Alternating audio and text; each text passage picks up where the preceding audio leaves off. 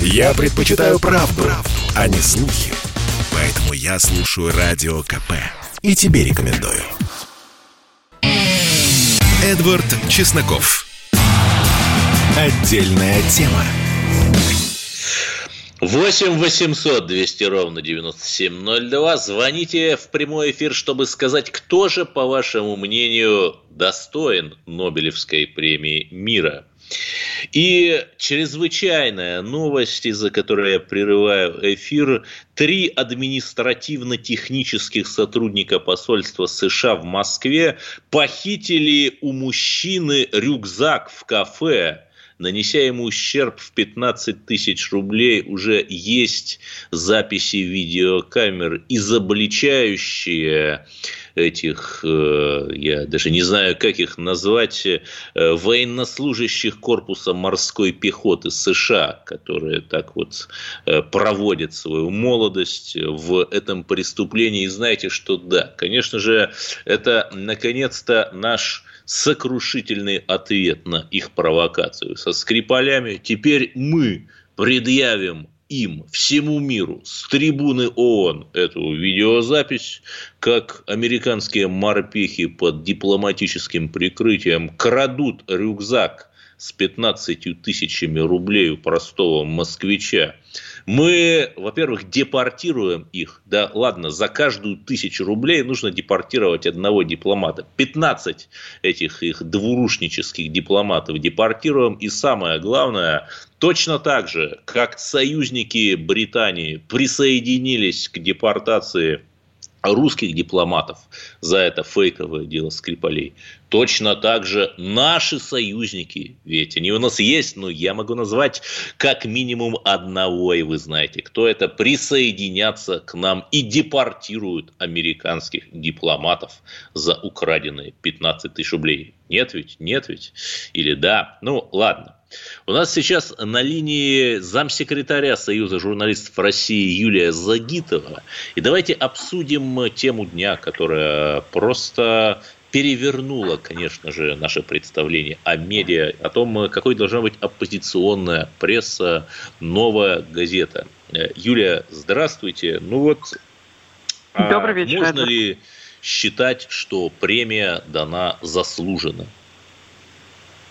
Ну, мне кажется, это надо спрашивать у людей, которые принимают решения. Я могу сказать, что э, мы коллег поздравили и э, считаем, что, в принципе, как мне кажется, они абсолютно достойны этой премии.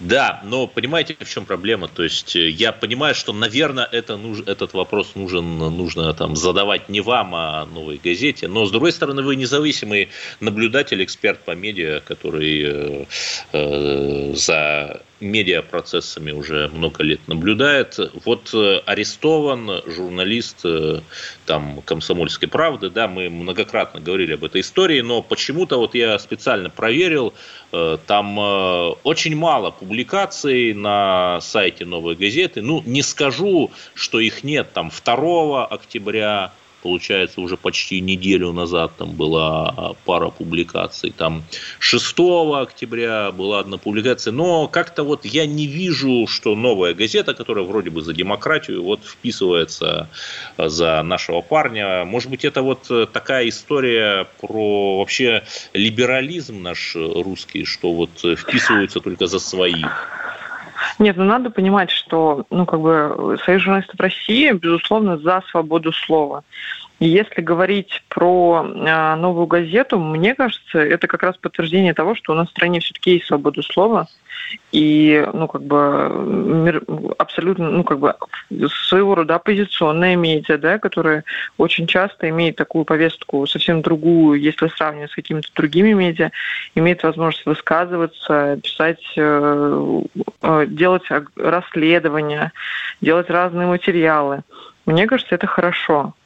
А, и я опять же повторюсь, что все время часто говорят про свободу слова и про то, что ее нет в нашей стране.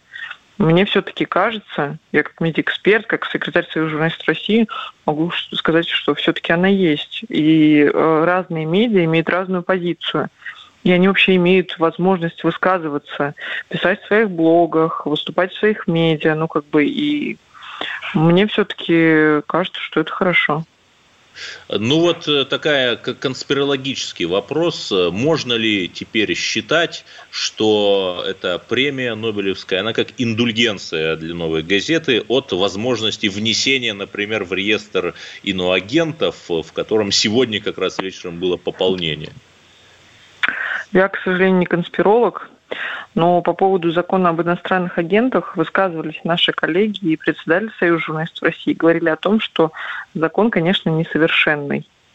И он э, в чем-то, ну, как бы есть определенные сложности, связанные с тем, что э, непонятно, как люди туда попадают, непонятно, каким образом выносится решение о том, чтобы они попали в этот список, и непонятно, что происходит дальше. А если вспоминать историю, конечно, закон об иностранных агентах – это ответная мера, да, а, такая, ну, то есть э, такой закон а, не мы первые ввели в России, и это ответная мера на вот эти западные шаги, показывать, кто есть иностранный агент. Поэтому здесь э, позиция Союза, она такая. Закон об иностранных агентах, конечно, нужно по-хорошему менять, чтобы не Минюст принимал решение, а все-таки, наверное, суд. И Позиция здесь, Союза наш... журналистов России, просто не все поняли, какого союза. Да, Союз журналистов России, там, где я работаю секретарем. Хорошо, вот вы очень много тоже путешествуете по стране, проводите тренинги для молодых журналистов из региональных СМИ. Вот как они вообще выживают без, по сути, там грантов э, хоть от Газдепа, хоть от э, Росдепа какого-нибудь? Вообще есть жизнь в региональных СМИ? Конечно, есть. И на самом деле я буквально вчера вернулась из поездки в Ставрополь. Мы там проводили мероприятие, которое называется «Инфорум». Это интенсив для региональных журналистов. Я могу сказать, что есть. И я как раз там говорила о том, что без региональной повестки в федеральном СМИ было бы не о чем писать. Я надеюсь, что, Эдвард, вы согласитесь с этим, потому что вы тоже понимаете, что такое региональная журналистика, хоть где там, в Череповце, в Питере или в Владивостоке она везде разная, она есть, и э, все звезды, которых мы сейчас наблюдаем в федеральных медиа, они, безусловно, из регионов России. Как, например, Олег Кашин из Калининграда. Да, как но Эдвард у меня... из Череповца. Из Череповца, да, спасибо. Как э, Юлия Загитова из Башкирии. Э, скажите, а при этом э, вот э, в ходе пандемии особенно сильно пострадала пресса, да, печатная пресса. Да, да, это так. А, вот можно ли, наблюдаете ли вы какие-то признаки возрождения там, э, новых экономических моделей у самой, опять же, незащищенной региональной прессы, или вот этот кризис продолжается? Ну, кризис, на самом деле, он, знаете, очень сильно поменял рынок э, в том плане, что если говорить про интернет и про все, что связано с digital, то э, коллеги из медиа увидели рост. То есть люди начали обращаться к официальным источникам, чтобы понимать, что происходит с коронавирусной ситуацией в России. Потому что информации много, но только медиа дают возможность получать проверенную информацию. Ну, а, да, что касается... Блогов, да, да, да, конечно, конечно. Потому что одно дело, когда вы прочитали что-то в Фейсбуке или в ВКонтакте какой-то пост увидели, но у вас нет подтверждения того, что происходит в вашем городе. Поэтому они, конечно, заходят на сайт «Комсомольской правды» и смотрят, что происходит в их регионе конкретно. А что касается э, газет, то удар был серьезный. А, если говорить про количество а, СМИ, которых не стало, это более 40. Мы анализировали, более 40 СМИ в регионах закрылось. Ну, потому что они уже не могли никаким образом да, поддерживать этот уровень жизни. просто выброшены на улицу. Я думаю, речь идет о десятках человек. Да, да, мы про это знаем, мы это видим, и в наших интересах, конечно, переквалифицировать людей, то есть чтобы они из газет могли возможность быть корреспондентами в интернет-медиа, и Союз журналистов России все для этого делает. мы проводим комплексное обучение, мы э, постоянно сообщаем по поводу новых вакансий, то есть у нас есть рассылки. И в этом плане сейчас уже более-менее, то есть журналисты понимают, как двигается мир и стараются переквалифицироваться в том случае, если совсем все происходит плохо. Но в то же время есть еще разные возможности краудфандинга, тех же самых грантов, фонда президентских грантов, фонда культурных инициатив. Мы на своих мероприятиях объясняем, рассказываем, какие-то лайфхаки даем, каким образом они могут включиться в этот процесс и тоже поддерживать свой уровень жизни. Ну, как я понимаю, вот эти мероприятия Союз журналистов России во всех федеральных округах проводит. Да, мы стараемся, да, у нас будет 11 ноября Тула, 26 число Калининград, и мы приглашаем коллег с «Комсомольской правды», то есть мы постоянно с вами на связи, вы наши большие друзья, поэтому мы будем рады, если вы тоже будете приезжать к нам. Ну, у комсомолки, кстати, одна из самых больших сетей региональных корпунктов, там их более Правда, 50. Да, да, да, да, да. Спасибо. выступала да, коллега ваша. С нами была Юлия Загитова, замсекретаря Союза журналистов России и медиа-эксперт. И, конечно же, надо нам работать с региональными журналистами, потому что если это не будем делать мы, то это будут делать солдаты НАТО, безусловно. 8 800 200 ровно 9702. Это телефон прямого эфира. Звоните и скажите, кто, по вашему мнению, заслуживает Нобелевской премии мира. Может быть, Рамзан Кадыров, чей день рождения был буквально на днях. В общем, звоните и скажите свое бескомпромиссное мнение, а мы продолжим говорить в следующем блоке о скандале с русофобским спектаклем в Башкирии. Послушай, дядя, Радио КП. Ведь недаром я его слушаю. И тебе рекомендую. Эдвард Чесноков. Отдельная тема. Интереснейшая новость пришла из Башкирии. В одном местном, достаточно крупном театре, государственном, как я понимаю, поставили спектакль под названием «Сказ о Кисякбике». Легенда строится на известном историческом сюжете XVIII века о реальной трагической судьбе жителей Башкирии. Героиня спектакля – насильно крещенная башкирка-мусульманка. Это, если что, я цитирую рецензию на этот спектакль с портала Башинформ. В 60 лет приговоренная к сожжению за возвращение в ислам. Спектакль поставил заслуженный деятель искусств Республики Калмыкия Борис Манджиев. Ну, Калмыкия, Башкирия, да. Так сказать, единый фронт борьбы э, с русским империализмом, безусловно, создается. Сам дух произведения, образ непокоренной кисякбики, ну, непокоренной, то есть русским, это я договариваю, которая добровольно идет на сожжение. Для нее крещение было равно отречению от самой себя.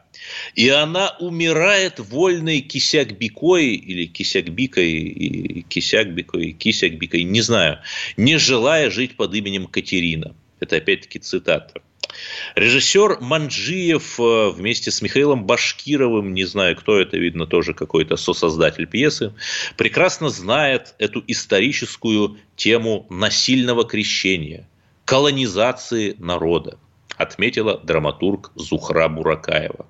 И самое главное, друзья, ну ладно, пожалуйста, у нас же свобода слова, у нас же э, газета, которая пишет зажигательнейшие репортажи об ужасах, которые несут э, русские наемники в ЦАР и другие страны, получает Нобелевскую премию, прекрасно. Ждем еще больше зажигательных разоблачений. Но, так сказать, э, последний э, такой заключительный удар по гвоздю, вколачиваемому в крышку гроба, постановка вот этот спектакль в Башкирии, про который я рассказываю, создана в рамках федерального проекта «Культура малой Родины» Всероссийской политической партии «Единая Россия».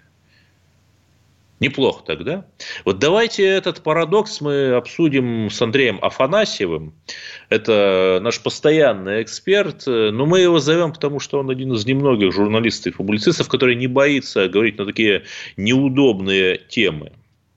А, Андрей, Добрый здравствуйте. Вот вы один из немногих тоже моих сверстников, э, который вот церковлен.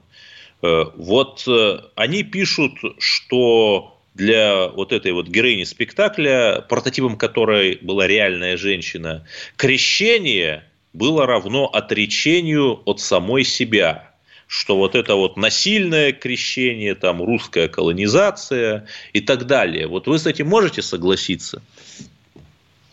Э, могу сказать, с точки зрения даже православной догматики, э, крещение не считается крещением, если оно совершено насильно. То есть э, с точки зрения вероучения э, христианского, в том числе и православного, человек, который по какой-то причине, все бывает там, да, разные могут быть люди, даже если это произошло насильно, это все равно не считается крещением. Поэтому э, вот эти рассказы про то, что кого-то насильно крестили, не имеют под собой абсолютно э, никакой ни исторической, ни фактологической основы. Э, есть простая такая русская пословица, которая называется «невольник, не богомольник». Только ну, то есть человек я, я добровольно понимаю, что ни один батюшка бы никогда не стал там кого-то насильно крестить. Нет, это, это, это противоречит вероучению православной церкви. Угу. Потому что э, само по себе крещение как таинство подразумевает э, исповедание веры, знание символа веры. Человек, крещающийся, если это взрослый человек, должен сам прочитать символ веры. Это молитва, которая содержит краткие краткое изложение православного вероучения. А если это крестится младенец, то за младенца это произносит э, крестный отец или мать.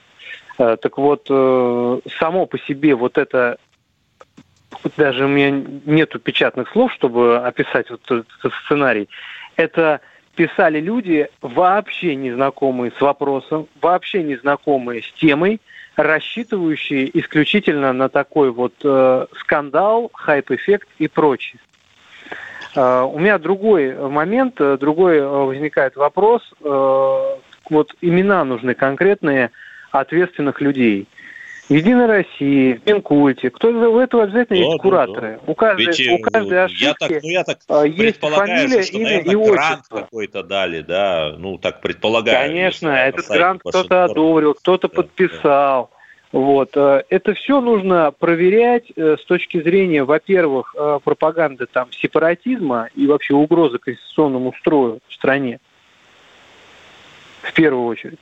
Во-вторых, это нужно проверять на воздействие э, внешних сетей влияния, в первую очередь турецких. Дело тут пахнет тоже в том числе и ими. Да я не думаю, наверное, может быть, турецких я не отрицаю, они так очень неактивные, но и, например, по телеграм-каналам гуляет отчет британского посольства. Мы все так э, на американцев киваем. Британцы, пожалуйста, тратят десятки миллионов рублей на продвижение своих ультралиберальных ценностей. А в США, например, там до сих пор действует закон о покоренных нациях, которые вот писали для Конгресса в 50-е э, реальные украинские националисты, где вот эти вот все э, прекрасные люди, которые ставят вот эти прекрасные антирусские пьесы, являются вполне себе такими с точки зрения американского даже права покоренными нациями, которым нужно помогать освободить родиться. Да, а как вообще это получается? То есть я бы как раз не удивился, если бы там какой-нибудь Сорос или там Фетхуллах Гюлен финансировали такие пьесы. Но Единая Россия это как сюда приплелась? Понимаете, в чем дело? Единая Россия – это не партия. Единая Россия mm-hmm. – это политическая административная инфраструктура. И в этой партии э, формально партии, да, в Единой России. Есть, например, у нас вот в нынешнем созыве, с одной стороны, э, русский консерватор и патриот э, Петр Толстой, депутат Государственной Думы, а с другой стороны, депутат Ирина Роднина, э, которая да. помимо своего спортивного прошлого известна тем, что ее дочь по имени Алена Меньковская – для ультралиберального американского издания Huffington Post готовила материалы в поддержку ЛГБТ, продвижение ЛГБТ-ценностей и даже получила за это награду. Да. Вот в рамках одной партии у нас два таких разных депутата. И главное, Поэтому что никто не, не видит какого-то логического противоречия, да, вот. Абсолютно никакого. Избрано от Подмосковья, в Подмосковье избрана Роднина, весь регион был в плакатах с ней, с губернатором, с Воробьевым. Все абсолютно да. нормально. Поэтому чему удивляемся? -то?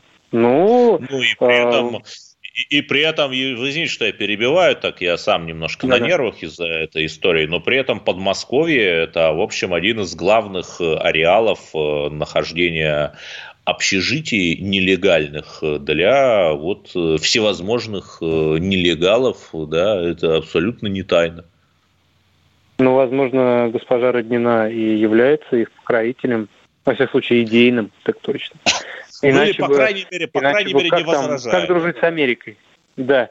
Вот. Э, понимаете, в чем дело? Э, не нужно удивляться тому, что в современных российских элитах есть э, значительное количество людей, исповедующих не просто там прозападные, а откровенно антирусские и антироссийские ценности. В этом, этому не нужно удивляться. Уже нужно пройти этот этап, когда мы каждый раз, как в первый раз, удивляемся, ах, у нас в том-то министерстве, ах, у нас там в том-то думском или там еще каком-нибудь кабинете сидит человек, который откровенно работает против страны. Да, это так. Уже нужно признаться себе в этом, что у нас таких людей полно.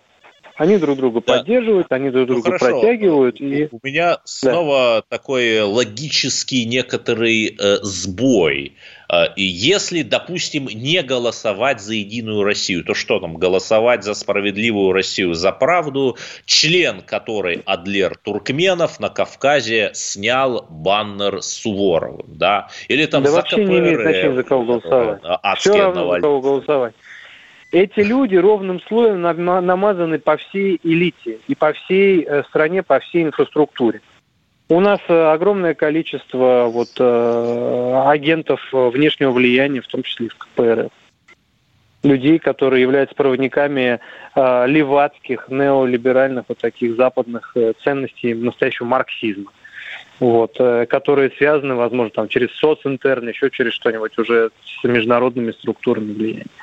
Вот. Не нужно этому удивляться. Ну, нужно понимать, в чем дело. А чем жить в мире иллюзий и вот в таком э, в полупьяном забытии, э, когда мы всех победили, все молодцы, лучше все-таки протрезветь и понять, что дело не очень хорошо, и начать это дело исправлять. Вот такого рода постановки, такого рода спектакли – это симптомы куда более серьезного и страшного заболевания.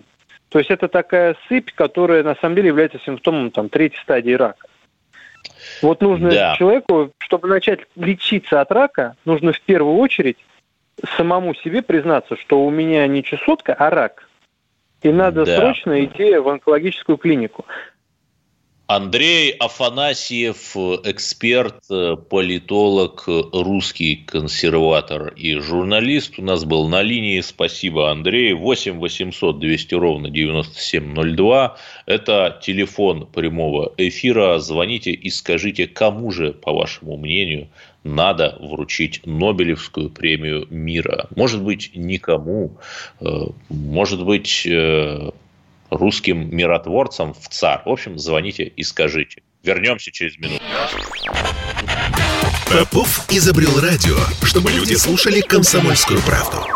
Я слушаю радио КП и тебе рекомендую. Эдвард Чесноков. Отдельная тема.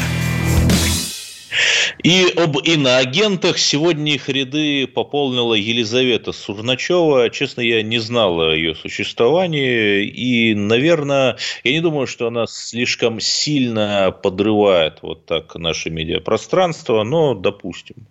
Я это к чему? Ее пост на Фейсбуке, она на Украине живет, и э, пост о том, что Елизавета Сурначева, опять же, либеральная журналистка, э, признанная в России иноагентом, то есть это нужно реально постараться, вот прям реально нужно шарашить и шарашить вот эти все э, зарубежные либеральные темники, чтобы тебя признали, причем делать это много лет. И вот она пишет душераздирающий пост о том, как она э, в Киеве, где живет уже полтора года, покупала пучок мяты, ну, видимо, у торговки. И торговка спросила ее, с какой стати она разговаривает российской мовой. И прям очень жестко по ней проехалась. То есть, получается, что Елизавета Сурначева была искренне уверена, что это вот такая российская пропаганда. Рассказывает о злых бандеровцах, которые запрещают разговаривать по-русски на Украине. Это между тем жестокая реальность. Вот, ну, дорогие друзья, это здесь вы борцы с Путиным и Кремлем. А там вы русские, которых украинские националисты на институциональном уровне угнетают и ненавидят, и хотят уничтожить. И, наверное, я бы вам посочувствовал. Мы же как-то должны проявлять эмпатию. Но не тянет меня сочувствовать, и, наверное, понятно почему. Продолжим, продолжим. У нас, кстати, есть звонок. Да, давайте возьмем. Кто у нас сейчас? Александр из Екатеринбурга. Да, да, да, добрый день, здравствуйте. Вот все-таки Нобелевская премия мира, она должна даваться людям, которые находят точки, объединяющие мир. В этом плане, например, Нобелевская премия Горбачева, которого в цветущей стране устроил, это Бессонов перед кровавую мизоробку при нем, ну это кощунство. Поэтому в данной ситуации, вот, например, композиторы великолепных, посмертно идут этот Чайковский, великолепная музыка, он объединяет мир, он находит точки соприкосновения людей, они становятся ближе говорят, больше понимают, допустим, допустим, скажем, работы, скажем, Флоренского великолепные, Сергея Булгакова великолепные работы, так сказать, именно мира. Но давайте вот Горбачеву да. премию мира, когда в стране льется кровь потоком, в нашей цветущей стране, когда бандитизму выходили пятерку безопасных стран мира, и это вообще, конечно, кощунство было невероятно.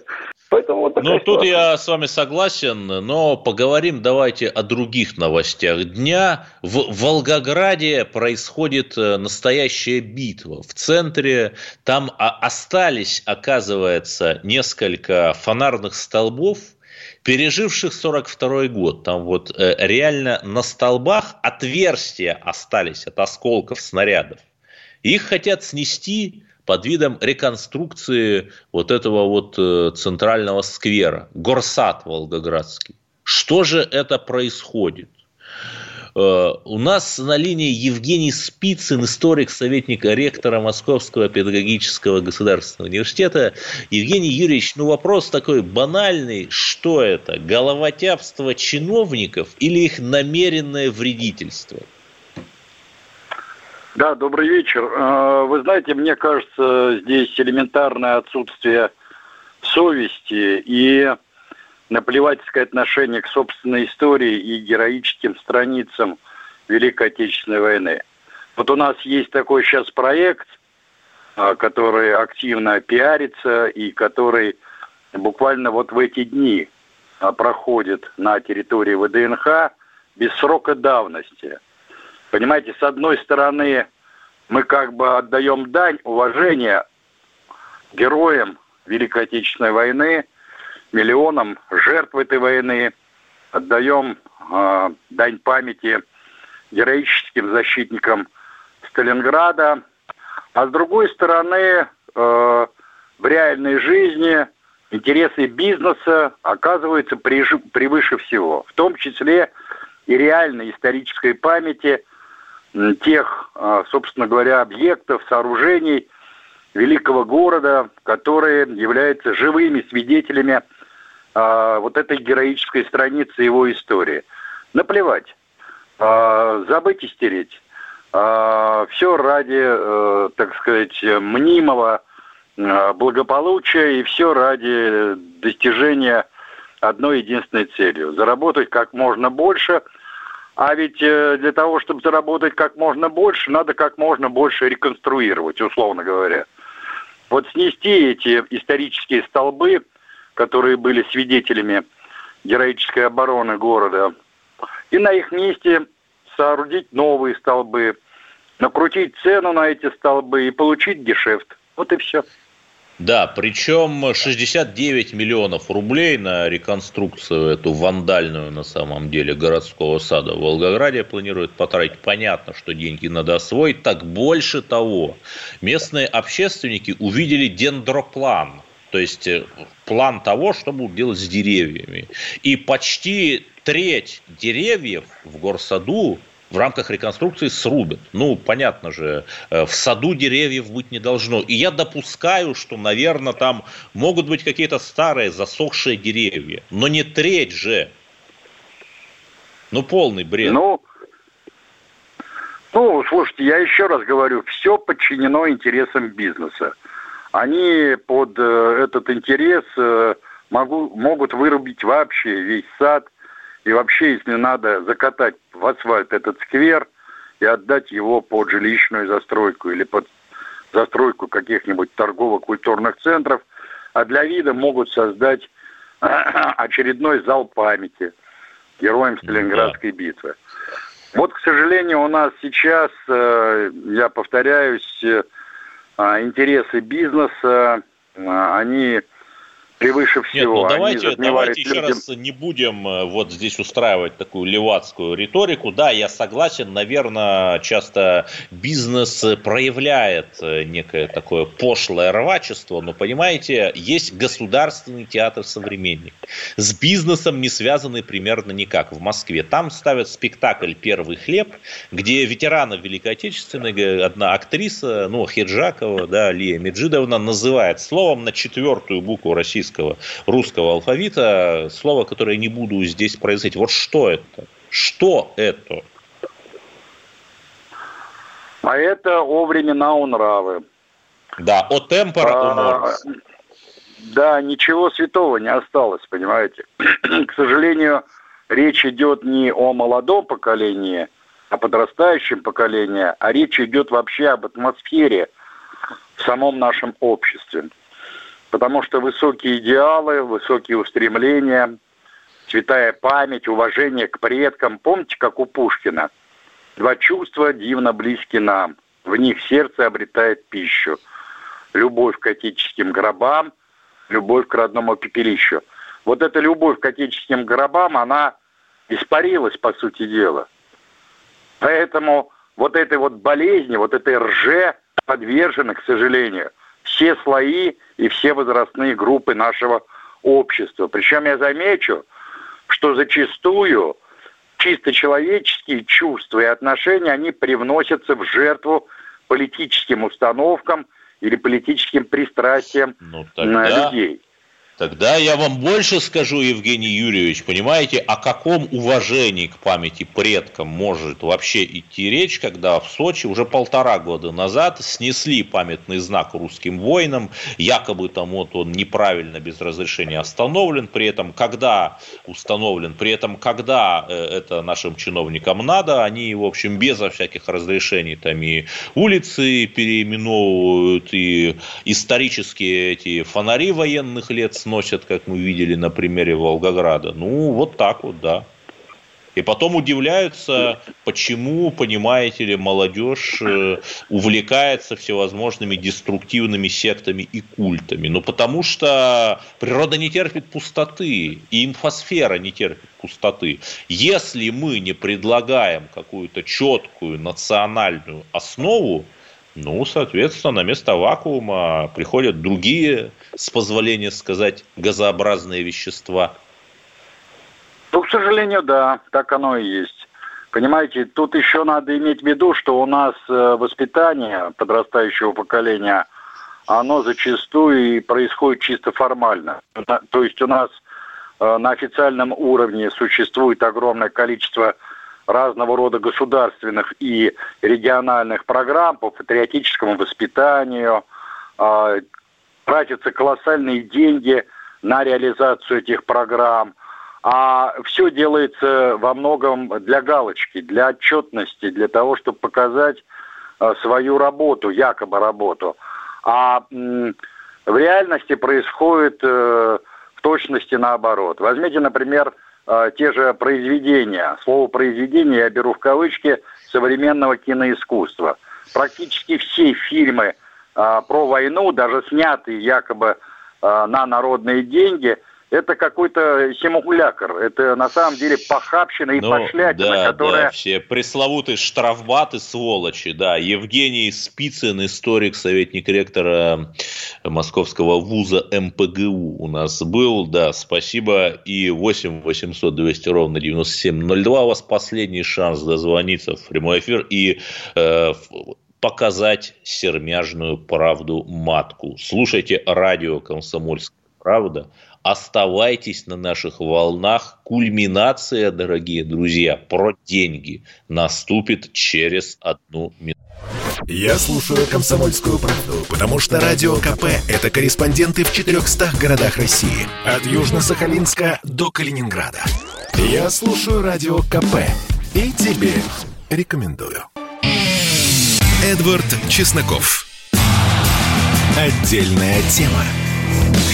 И у нас есть звонок из Нижнего Новгорода. Галина нам дозвонилась. Добрый вечер, вы на линии. Добрый вечер. Я в свете того, что сейчас говорили про Волгоград, хочу рассказать про наш город. У нас есть такой, вернее, был такой дворец культуры имени Ленина. Построен он был еще в первый год советской власти, где-то в 30-х годах. Вот. И в 90-х годах, причем там это был действительно очаг культуры для двух районов. Для двух районов. Значит, там была библиотека, там был э, лучший в городе по акустике э, зрительный зал большой. Там были различные кружки, там чего только не было. Там был театр детский. То есть это был действительно очаг культуры для двух районов.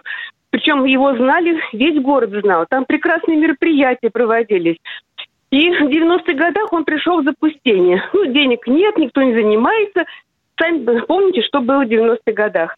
И это вот до сей поры он стоял просто задрапированный этими такими полотнами, вроде как окна, все. Приходил, запустить, там уже и пожары, там что только не было. Да, и при этом, вот вы знаете шахматный дом? Шахматный дом в Нижнем, знаете? Конструировали, но дом... очень плохо сделали, конечно, не так, как было. Ну вот, да. То есть э, просто не бережем мы нашу старину, не бережем. И это позор, конечно, чиновникам. Вот, ну давайте все-таки поговорим о хорошем, хотя опять кому как, о деньгах. Это самое интересное. И вот здесь э, прямо видишь быт и нравы нашей офшорной аристократии. Например, э, домработница э, нужна за э, заработок 300 тысяч рублей, но для этого вот нужно иметь открытую визу в США. Это сервис Работа.ру поделился вакансиями самыми высокооплачиваемыми. Оказывается, вот есть зарплата и за 500 тысяч рублей в месяц, там, Android-разработчик. Нет, это не человек, Android – операционная система. Давайте поговорим с экспертом. Александр Ветерков, зам гендиректора сервиса работа.ру. Александр, здравствуйте. Ну вот получается, все-таки может русский человек заработать и 300, и 400, и 500 тысяч рублей. Здравствуйте. Да, но когда мы создавали, создавали рейтинг подобных вакансий, безусловно, стоит отметить, что это уникальное предложение, которое эксклюзивное и э, единичное. Э, речь все-таки идет не о домработнице, а о няне, но, безусловно, это человек, который должен в чем-то пожертвовать а, своей жизнью и фактически а, стать членом новой семьи и переехать, ну, как бы жить и в России с семьей и за границей, но при этом фактически стопроцентного пребывания предполагается на территории работодателя. Понятно, что для нянь есть большое количество вакансий а, сейчас открыто, но с доходом конечно, существенно ниже. То есть вообще а, доход а, там от 200, от 300 тысяч рублей, если говорить, то он есть, он присутствует, такие вакансии существуют, их много, но это скорее IT-сегмент, где требуется большое количество разработчиков, либо какие-то уникальные специалисты, если мы говорим не о руководителях предприятий или руководителях компаний. Вот. А, редкие специалисты, например, уникальные инженеры, а, врачи, а, которые специализируются, например, на радиологии, либо онкологии. Вот в данных направлениях, IT-сегменте, медицине или производстве, где требуются специальные знания и навыки, достаточно высокий уровень дохода, но попасть на данные вакансии достаточно сложно, нужно иметь действительно уникальный опыт и уникальное образование в ряде случаев. Но скажите, Александр, а вот у вас есть цифры, а средняя эта вакансия, а сколько, какую зарплату предлагает она? Средняя зарплата, вообще, вот если взять средние по России, то сейчас предложение на рынке порядка 45-50 тысяч рублей в зависимости от региона. А, в Москве уровень зарплат несколько выше – а это будет средняя зарплата порядка 55 тысяч рублей, а в Петербурге порядка 50. Угу. А вот какую работу-то предлагают за такие деньги?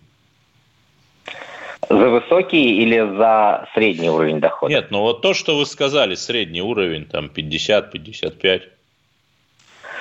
Ну, в принципе, для, на такие суммы достаточно много вакансий, начиная от э, рабочих э, специальностей, э, в массовом сегменте продавцы, э, которые э, работают, например, в B2B продажах, э, получают даже выше э, доход. Э, в розничной торговле доход несколько ниже, но э, компания работодатели сейчас его поднимает, и мы видим динамику роста примерно на 10-15% рост заработной платы относительно начала года. А дальше а, да практически во всех сегментах, бухгалтерия, а бэк-офис, вот бухгалтерия, юристы, вопрос, экономисты. А, а с чем это связано, что становится меньше мигрантов из-за пандемии и по неволе поднимаются зарплаты или почему? Вообще, если посмотреть э, с мая месяца примерно, э, мы видим то, что существенно сократилась активность соискателей а, на рынке, работодателям, безусловно, не хватает кандидатов. Понятно, что есть а, разные абсолютно ситуации для разных городов. Есть города, которые а, направлены на... И города, например, основная работа – это градообразующие предприятия, а другой работы немного. Но если смотреть на города-миллионники или там города численностью жителей от 200-300 тысяч, то практически везде наблюдается нехватка персонала в массовом сегменте и в производственном сегменте. Агрохолдингам не хватает сотрудников. А, вот и это мне, а, извините, как раз... Э, это мне как раз рассказывал сыровар Олег Сирота, что он готов платить скотникам без высшего образования, разумеется, и без опыта работы 45 тысяч рублей. И не идут скотники за 45 тысяч рублей к нему работать на ферме. Это правда. Вот, вот э, все э, лето про прошлый год, момент пандемии, когда количество вакансий сокращалось, э, мы все ожидали, что наступит рынок, соис... рынок соискателя, э, вернее, рынок работодателей, работодатель будет выбирать соискателей, которые к нему обращаются, но этого не случилось. Сейчас до сих пор э, в большинстве сегментов рынок соискателей, соискатель выбирает, к какому работодателю пойти на работу, оценивает и выбирает. Э, и вот еще раз повторюсь, в массовом сегменте очень не хватает сотрудников. Да, в том числе из-за того, что э, границы закрыты были, э, количество мигрантов сократилось, в самих э, республиках, которые были донорами мигрантов, они проели все деньги, которые были у них накоплены. У них нет сейчас просто средств для того, чтобы даже при открытых границах прилететь и начать работать. Они рассматривают варианты получения кредитов, а россияне на предложенные условия не всегда готовы идти.